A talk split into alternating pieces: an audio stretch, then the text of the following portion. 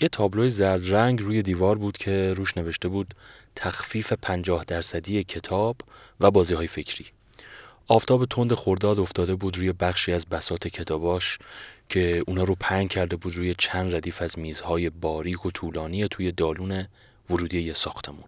ساختمونی که بهش می‌گفتن مسجد. ولی به همه چیز شباهت داشت جز چیزی که روی دیوارش نوشته بود.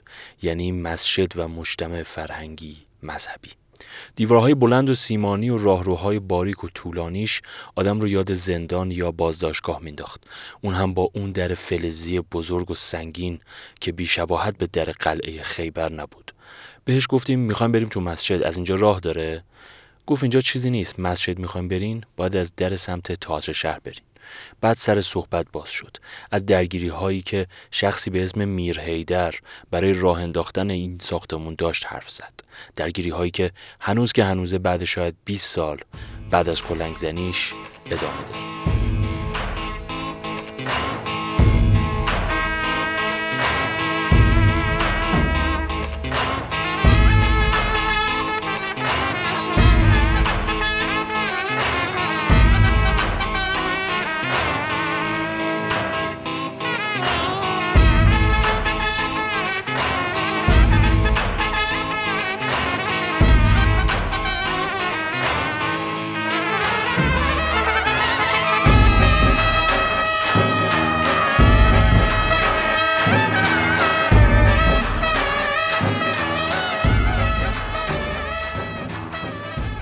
در ورودی مسجد سمت زل کناریش قرار گرفته.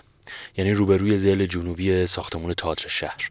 یعنی درست جایی که یکی از ازلا این ساختمون با اون هیبت خاصش به سمت زمین شیب پیدا می‌کنه. روی دیوار همون زل با یه تابلو مواجه میشیم که روش نوشته ورودی مسجد حضرت ولی عصر بعد کنارش نوشته نماز جماعت برپاست. ساختمون مسجد 22 بهمن سال 98 افتتاح شده. اما هنوز یه جورایی نیمه کار است. از سیستم گرمایشی و سرمایشیش بگیرید تا سرویس های بهداشتی و چیزهای دیگه. و نماز جماعت هم جلوی همون در اصلی یعنی کف ورودی ساختمون برگزار میشه. یعنی همون تیکه رو از این موکت های با طرح سجاده پن کردن و یه جامهری و یه نور از این مهرابای پیش ساخته موقتی گذاشتن و وسلام در ورودی هم که از این در شیشه‌ای چشمیه شکسته که بعدا حالا میگیم چی شد که به این روز افتاد. کلی اعلامیه و نامه های اداری و عکس پشت درهای شیشه‌ای نصب کردن که خودش معید تفاوت این مسجد با مسجدهای دیگه است.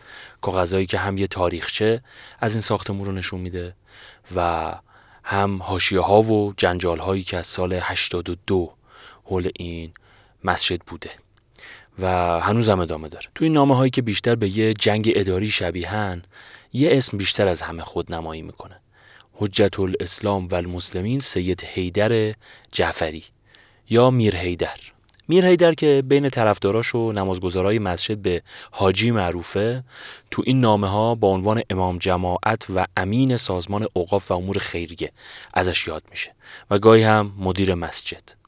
دعوا یعنی یکی از دعواها البته که دعوا زیاد داره این مسجد. یکی از دعواهای این مسجد دعوای شهرداری با میرهیدر و نمازگزاراست. چون توی این چند سال اخیر مدیرای شهری تهران خیلی عوض شدن هر از گاهی پروژه ساخت مسجد رو میخوابوندن و به شکایات و اعتراضات نمازگزارا توجهی نمی‌کردن. کنار این نامه ها و اسناد و مدارک چند تا هم عکس هست از زمان کلنگزنی مسجد که اونم خب جالبه در نوع خودشون. یه مراسم کوچیک اما رسمی با حضور نماینده رهبری یعنی حجت الاسلام محمدی گلپایگانی و همینطور یه سری از مسئولین و مردم. از چهره های سیاسی اون دوره که به چشم میاد محمود احمدی نژاده که شهردار بوده اون موقع با همون کاپشن بهاری همیشگیش روی یه صندلی نشسته و ناظر این مراسم.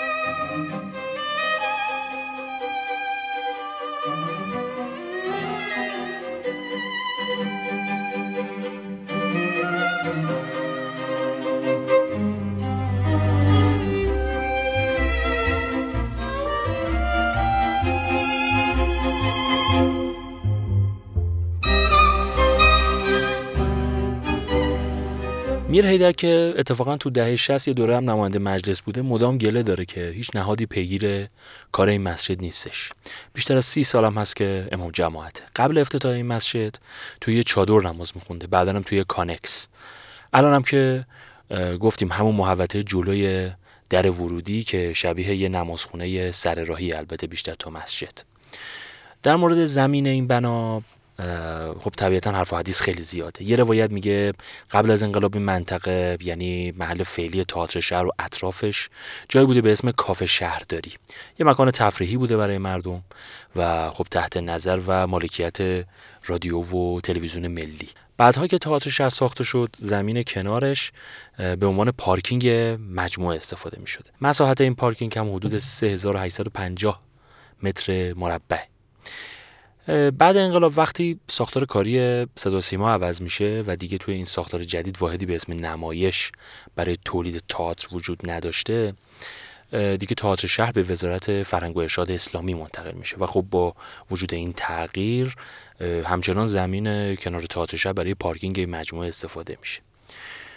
مجید جعفری مدیر سابق تئاتر شهر میگه زمانی که این روایت مجید جعفری میگه زمانی که تصمیم به ساخت پارکینگ طبقاتی گرفته شد توی همون منطقه که پارکینگ بود. یه روز یهو دیدیم که یه اتاقه که اونجا پیدا شد. اولم کسی خیلی توجه نمی‌کرد به این اتاقه که معلومه برای چیه. ولی به مرور اتاقک بزرگ شد و یا آقای اومد اونجا شروع کرد نماز خونده که خب منظورش همین در خودمونه.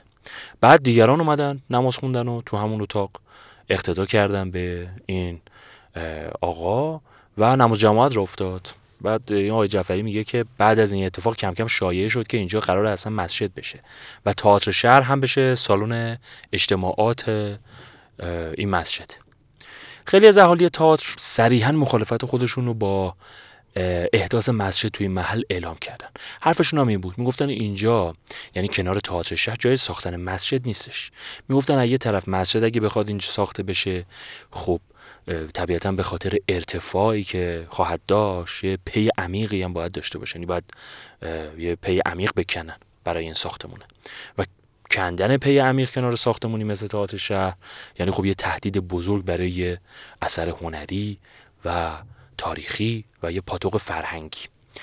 از طرفی هم بحث نمای تئاتر شهر مد نظرشون بود که از شهرداری شاکی بودن که یه طرف داری روبروی ساختمون تئاتر شهر اون زل شمالی. داری مترو می‌زنی؟ از طرف هم داری این مسجد رو می‌سازی اینجا. دیگه چی میمونه از این ساختمونی وسط؟ بعدم می‌گفتن که بابا جان تو همین محدوده اطراف تئاتر شهر همین حالا چهار تا مسجد هست. خب حالا اضافه کردن یه مسجد دیگه به تعداد مساجد بعضا خالی تهران این چه دردی رو دوام می‌کنه؟ این حرف هنریا و تئاتریا و اینا بود. اهالی هنر بود. اما خب هر جوری که بود خیلی هنرمندا بدن راضی شدن. که حالا جلوتر میگیم این چجوری راضی شدن و چجوری راضیشون کردن و کی راضیشون کرد و اینها و خلاصه ساخت و ساز مسجد شروع شد و اتفاقا چنان پی عمیقی هم زدن که سالن قشقایی تئاتر هم آسیب دید.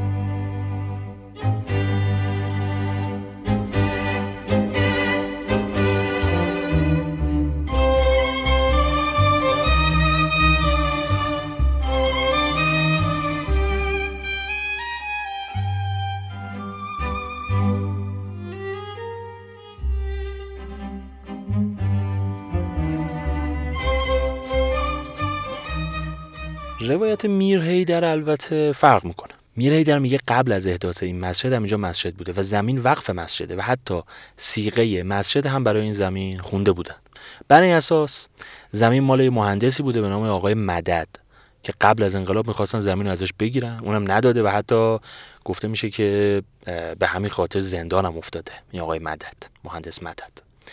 بعد از انقلاب مدتی معاون شهردار شده بود این آقای مدد و خودش زمین رو وقف مسجد کرد و یه کانکس ساخته شده که امروز جای خودش رو به این ساختمون داده. میرهیدر میگه 15 سال تو این کانکس نماز خونده ماجرا از وقتی شروع میشه که شهرداری میاد میگه آقا این پروژه خیلی بزرگه این پروژه این مسجد. و ما میسازیمش. ظاهرا نقشه اولیه مسجد گنبد داشته مناره داشته و یعنی یه جورایی سنتی بوده. شبیه اون چیزی که اکثر ما مسجد انتظار داریم. قرار هم بوده سه طبقه پارکینگ و سالن کنفرانس بزرگی هم داشته باشه و اینها. اما خب حاصل کار میشه این ساختمون مدرن و عجیب و غریبی که هیچ شباهتی به مسجد نداره. یعنی به مساجدی با سبک هنر اسلامی که ما می‌شناسیم نداره. شاید شبیه پاساژ باشه یا یه مرکز فرهنگی یا سالن همایش یا حتی بازداشتگاه به خاطر قیافه‌ای که داره. و چه می‌دونم حتی زندان. ولی خب وقتی میشنویم که این مسجده واقعا تعجب می‌کنیم. این بنا هفت طبقه داره و کلا ارتفاعش 32 متره که فقط 20 مترش روی زمینه بقیش زیر زمین چند تا نمازخونه بزرگ داره با سالن همایش ها و اینها و یه مکان اقامت هم برای امام جماعت در نظر گرفتن و فضای پارکینگ.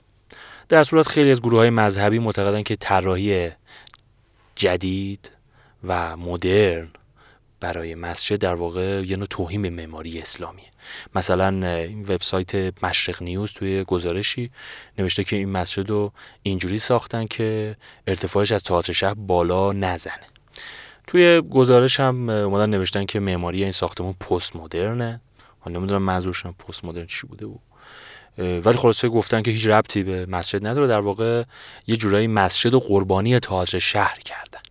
میر هیدر میگه نقشه اصلی مسجد ایرانی اسلامی بوده اما بعدا غربی شده. نقشه اصلی را هم آقای مهندس نقره‌وار کشیده. اون نقشه واقعا تطبیق می‌کرد این ساختمان را و شن این ساختمان تا شهر را خیلی بالا بود. عوض شده از دست نقره کار گرفتن مهندس نقره کار دادم به یک خانم به نام کاترون اسپینیدونوف. شوهر ایشون هم مسلمان رضا دانشمیر مهندس رضا دانشمیر تماما غربی گراست از کنار اونجا رد بشید معلوم نیست. مردم میگن زندان هست سینما هست. خب حالا بریم ببینیم چی شد که این طرح اولیه مسجد سنتی که زمان شهرداری احمدی نژاد قرار بود رفیق گرمابه و گلستانش. یعنی حالا بعدا میگیم یه مهندسی آقای نقرکار بسازه بعد با اومدن قالیباف به عنوان شهردار تهران منتفی میشه و جای خودش رو میده به یه ساختمون با معماری مدرن که شرکتی به اسم فلوید موشن اونو طراحیش کرده. ماجرا از این قراره که وقتی قرار شدیم مسجد ساخته بشه نقشه ای رو عبدالحمید نقرکار مهندس عبدالحمید نقرکار تهیه کرد که توش دو طبقه پارکینگ بود سالن کنفرانس بود مسجد هم تو کنار اینا بودش.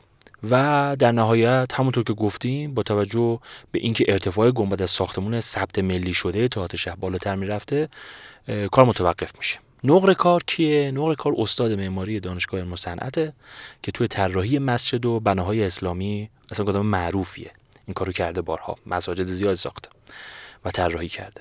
اینم بعد نیست بدونیم که نقر کار سابقه همسایگی چند چند ساله با همین آقای احمدی نژاد داره توی محله نارمک که هممون می‌شناسیم و می‌دونیم گوجه فرنگی هاش هم هست بقیه جا ارزون تره و بیشتر از چهل ساله که با احمد نژاد رفیقم و روابط خانوادگی دارن. اما خب از این داستان که بگذریم داستان جور دیگه ای رقم خورد و این پروژه قسمت آقای نورکار نشد و در نهایت تو دوره شهرداری آقای قالیباف به یه شرکت معماری واگذار شد که اسمشو گفتیم Fluid Motion.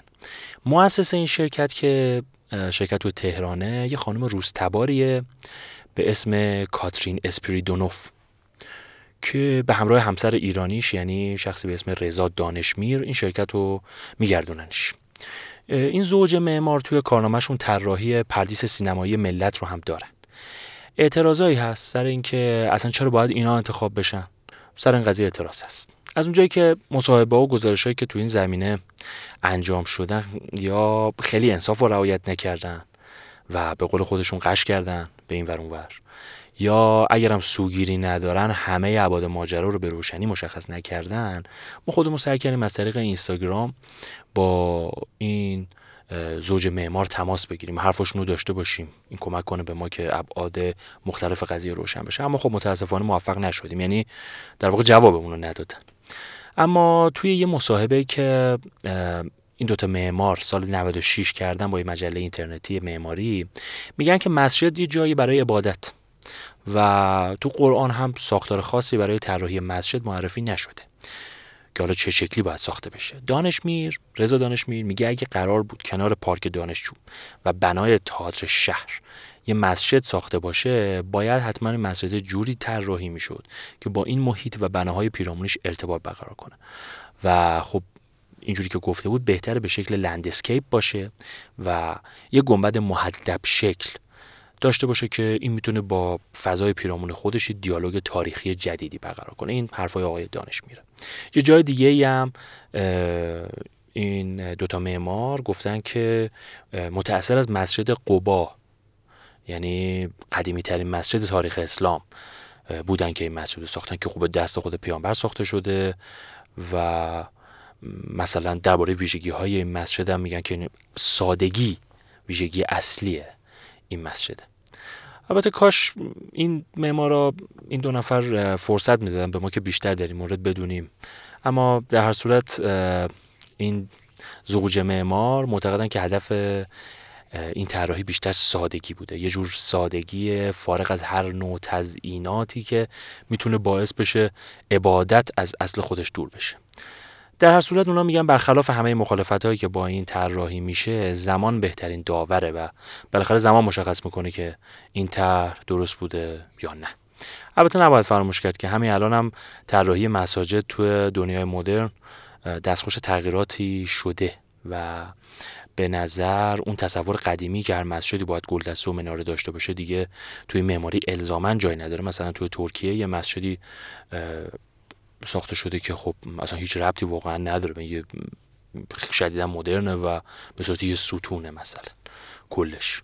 اینم بعد نیست بگیم که معماری این مسجد ولی است. تو سال 97 نامزد جشنواره جهانی معماری آمستردام هلند هم شده. خلاصه اینکه با تایید قالیباف دانشمیر و اسپریدونوف کار طراحی این پروژه 50 میلیارد تومنی رو شروع می‌کنن. اما کمی بعد ساختمان نیمه کاره در حال احداث با موجی از اعتراضای کارشناسای دینی مواجه میشه که به تدریج به تعطیلی این پروژه می‌کشه. کار می‌رسه به کمیسیون فرهنگی اجتماعی شورای شهر تهران موقع.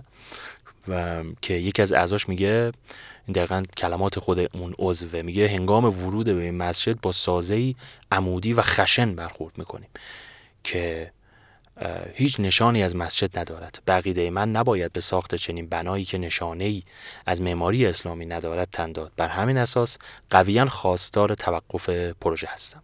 مشکل های معمارای این ساختمون به همینجا هم ختم نمیشه. بعدا ازشون شکایت هم حتی می‌کنن. البته نمی‌دونیم دقیقا که کی شکایت کرده و اینها ولی خب اتهام عجیب این که مسجدی که شما ساختین مسجد نیست. در نوع خودش خب اتهام جالبی به نظر می‌رسه.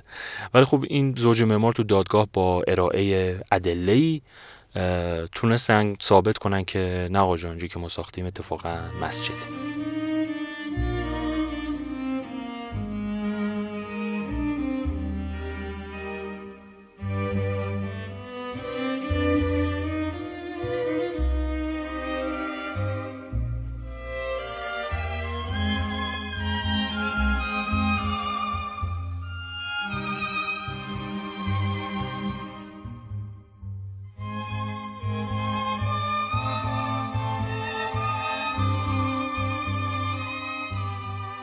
خب بریم سراغ میرهیدر فشارهایی که توی این جنجالا و رفت و آمدا به میرهیدر وارد میشه باعث میشه دو بار سکته کنه. میرهیدر از خیانت تو ساخت و ساز صحبت می‌کنه و خودش میگه هیچ چیز این مسجد طبق اصول نیست. با همه این حرفا میرهیدر و یاراش 22 بهمن پارسال میان تو این ساختمون نیمه تموم و یه جورایی با تحسن ساختمون رو تحویل می‌گیرن. خیلی جالبه این داستانه.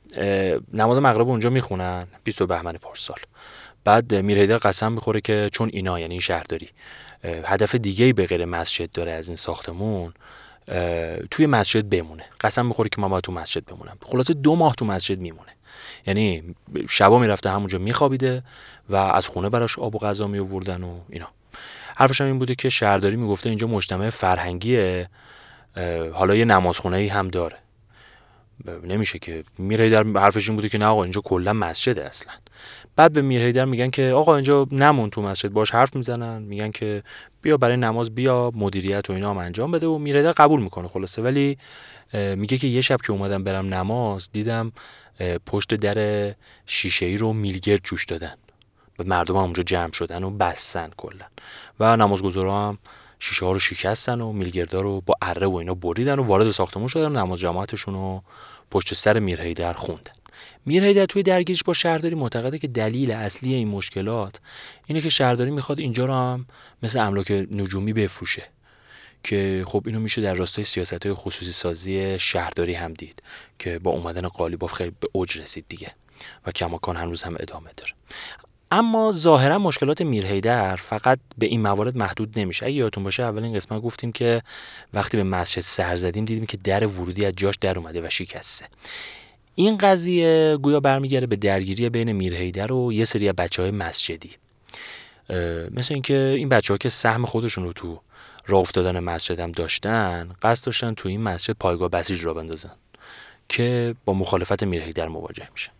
و این سهم خواهی که فعلا هم به نتیجه نرسیده باعث یه سری درگیری ها بین خود میرهیدر و این بچه های بسیجی میشه. انگار که این ساختمون جدا از هواشی که داره الان درگیر یه جور جنگ داخلیه. خلاصه این مسجد یا مجتمع فرهنگی یا هر چی که اسمشو بذاریم الان توی یکی از شلوغترین چهارهای ایران خودش رو به فضای شهری تحمیل کرده و تا چند سال قبل حدود 50 میلیارد تومن هزینه داشته.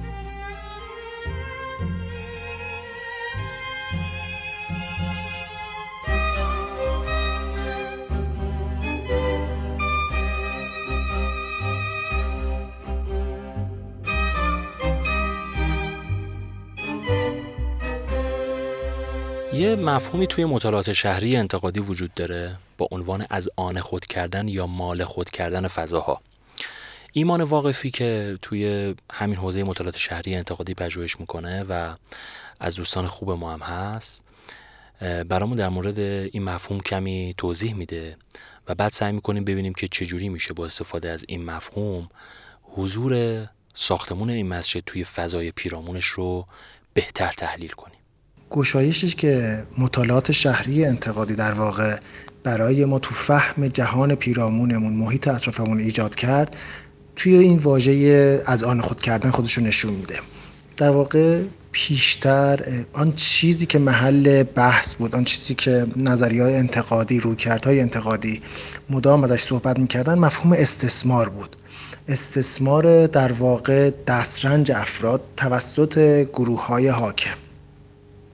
منتها نظریه شهری در واقع ما رو متوجه این کرد که ما از استثمار دسترنج از استثمار اون ارزش اضافی که فرد تولید می‌کنه داریم حرکت می‌کنیم به شکل دیگه ای از استثمار که منتها اندفعه اسمش استثمار نیست بلکه از آن خود کردنه. و این از آن خود کردن در واقع کالبد در واقع یا فرم و شکل خودش رو توی از آن خود کردن فضاها نشون میده. یعنی نزاها دیگه بیش از اینکه فقط حول استثمار دسترنج افراد باشه این بار حول از آن خود کردن فضاهاست. گروه های مختلف افراد سازمان ها و نهادها به دنبال از آن خود کردن فضاها. فضاها یک بعدی بیش از اون در واقع تصاحب یا استثمار اقتصادی داره. اون هم اینه که ببینید توی در واقع از آن خود کردن فضا شما با یک کلیت فیزیکی که درونش هزار و یک چیز دیگه هم نهفته است مواجهید که می‌خواین حالا این رو کلیت این وضعیت و کلیت این فضا رو از آن خودتون کنید. به اصطلاح از آن خود کردن فضا همراه بود با تعیین شیوه بودن آدم ها چگونه بایستی توی فضا باشن رو در واقع اون قدرتی که می‌توانست اون فضا رو از آن خودش کنه تعیین می‌کرد. شبیه اون مفهومی که در واقع رانسیر از تخصیص یا توضیح امر محسوس میگه. رانسیر نشون میده که جدال این روزهای ما جدال بر سر در واقع توضیح امور محسوسه. چیزها کجا قرار بگیرن در فضا؟ انسان ها چگونه تقسیم بندیشن بخش بندیشن؟ کدام انسان کدام مکان رو اشغال کنه؟ زنها کجا؟ مردها کجا؟ کارگرها کجا؟ قومیت های مختلف کجا؟ کردها کجا؟ حتی احساسات و عواطف هم هر کدوم جاهای خاص خودشونو دارن. در واقع اون کسی که فضا رو از آن خودش می‌کنه شیوه بودن ما در فضا رو هم داره تعیین می‌کنه. اینی که ما مقهور در واقع ساختی از پیکربندی فضا هستیم که او برای ما در نظر گرفته. گفتارهایی که در این فضا می شود صحبت کرد. فرهنگ قالبی که در این فضا هست. سبک زندگی نحوه پوشش نحوه رفتار نحوه قدم زدن. حتی از همه اینا مهمتر مناسبات جاری در فضا رو اون کسی که حاکم بر فضاست اون کسی که جدال میان فضاها رو در واقع برنده میشه. به بیان دیگه اون کسی که فضا رو از آن خودش می‌کنه تعیین می‌کنه. بنابراین ما با درک جدیدی از منازعه از جدال مواجهیم. چه کسی می‌تواند فضا رو از آن خودش کند؟ چه کسی می‌تواند شیوه بودن شیوه رفتار کردن و شیوه و مناسبات جاری در فضا رو تعیین کنه؟ این اون چیزیه که ما در واقع بهش میگیم از آن خود کردن. خب ممنون از ایمان واقفی. حالا با این نگاه بهتر میشه متوجه شد که چجوری حضور یه مسجد اونم پشت تئاتر شهر و کنار پارک دانشجو می‌تونه توی دعوای بین فضاها قد علم کنه. چهارراه ولی اصر تهران فقط تقاطع دوتا خیابون نیست. خیابون ولی و خیابون انقلاب بلکه تقاطع چند تا خورده فرهنگ هست. از این منظر. مثلا ترانسکشوال ها و ها که پاتوقشون توی پارک دانشجوه. هنری ها و تئاتری ها که اطراف ساختمان تئاتر شهر میپلکن. دانشجوها. دختر پسرایی که قرار عاشقونهشون رو توی پارک یا اطراف ساختمان تئاتر شهر می‌ذارن. دست فروش های کنار خیابون ولی از رو انقلاب یا کارگرایی که توی پارک پرسه می‌زنن. مسجد سعی می‌کنه این فضا رو از آن خود کنه. یعنی شیوه بودن آدم ها رو تعیین کنه. از طرفی با توجه به اینکه همراستا با فرهنگ قالب حکومت هم حرکت می‌کنه خب طبیعیه که قدرت داره. مثلا قدرت داره که موقع اذان با صدای بلند اذان پخش کنه یا مثلا کتاب ها یا محصولات فرهنگی مورد نظر خودش اونجا بفروشه یا حتی توی مراسم مذهبی مناسکی که مورد نظرش هست رو به اون شکلی که دوست داره برگزار کنه و خیلی کارهای دیگه ای که باعث میشه توی نزاع مال خود کردن فضا موفق تر از بقیه نیروها باشه. البته اینو فراموش نکنیم. هیچ وقت نباید تخطی و مقاومت نیروهای دیگر رو فراموش کنیم که همیشه سعی می‌کنن به شکلی فضای حاکم رو به چالش بکشن.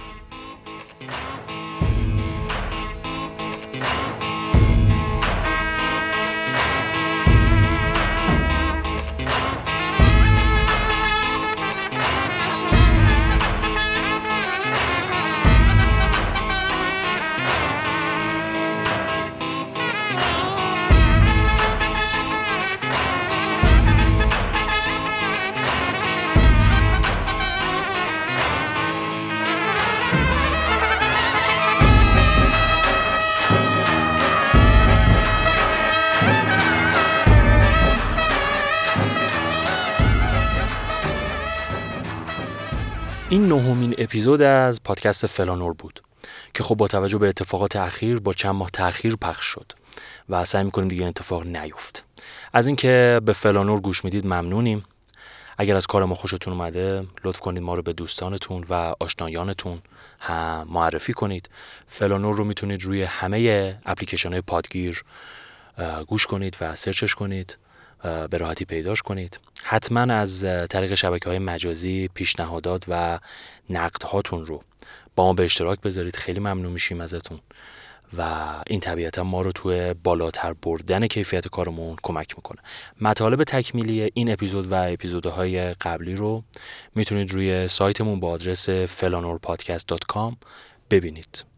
و مطالب تکمیلی هر اپیزود شامل لوکیشن سوژه اپیزود عکس متن اپیزود منابع و چیزای دیگه است. خیلی ممنون.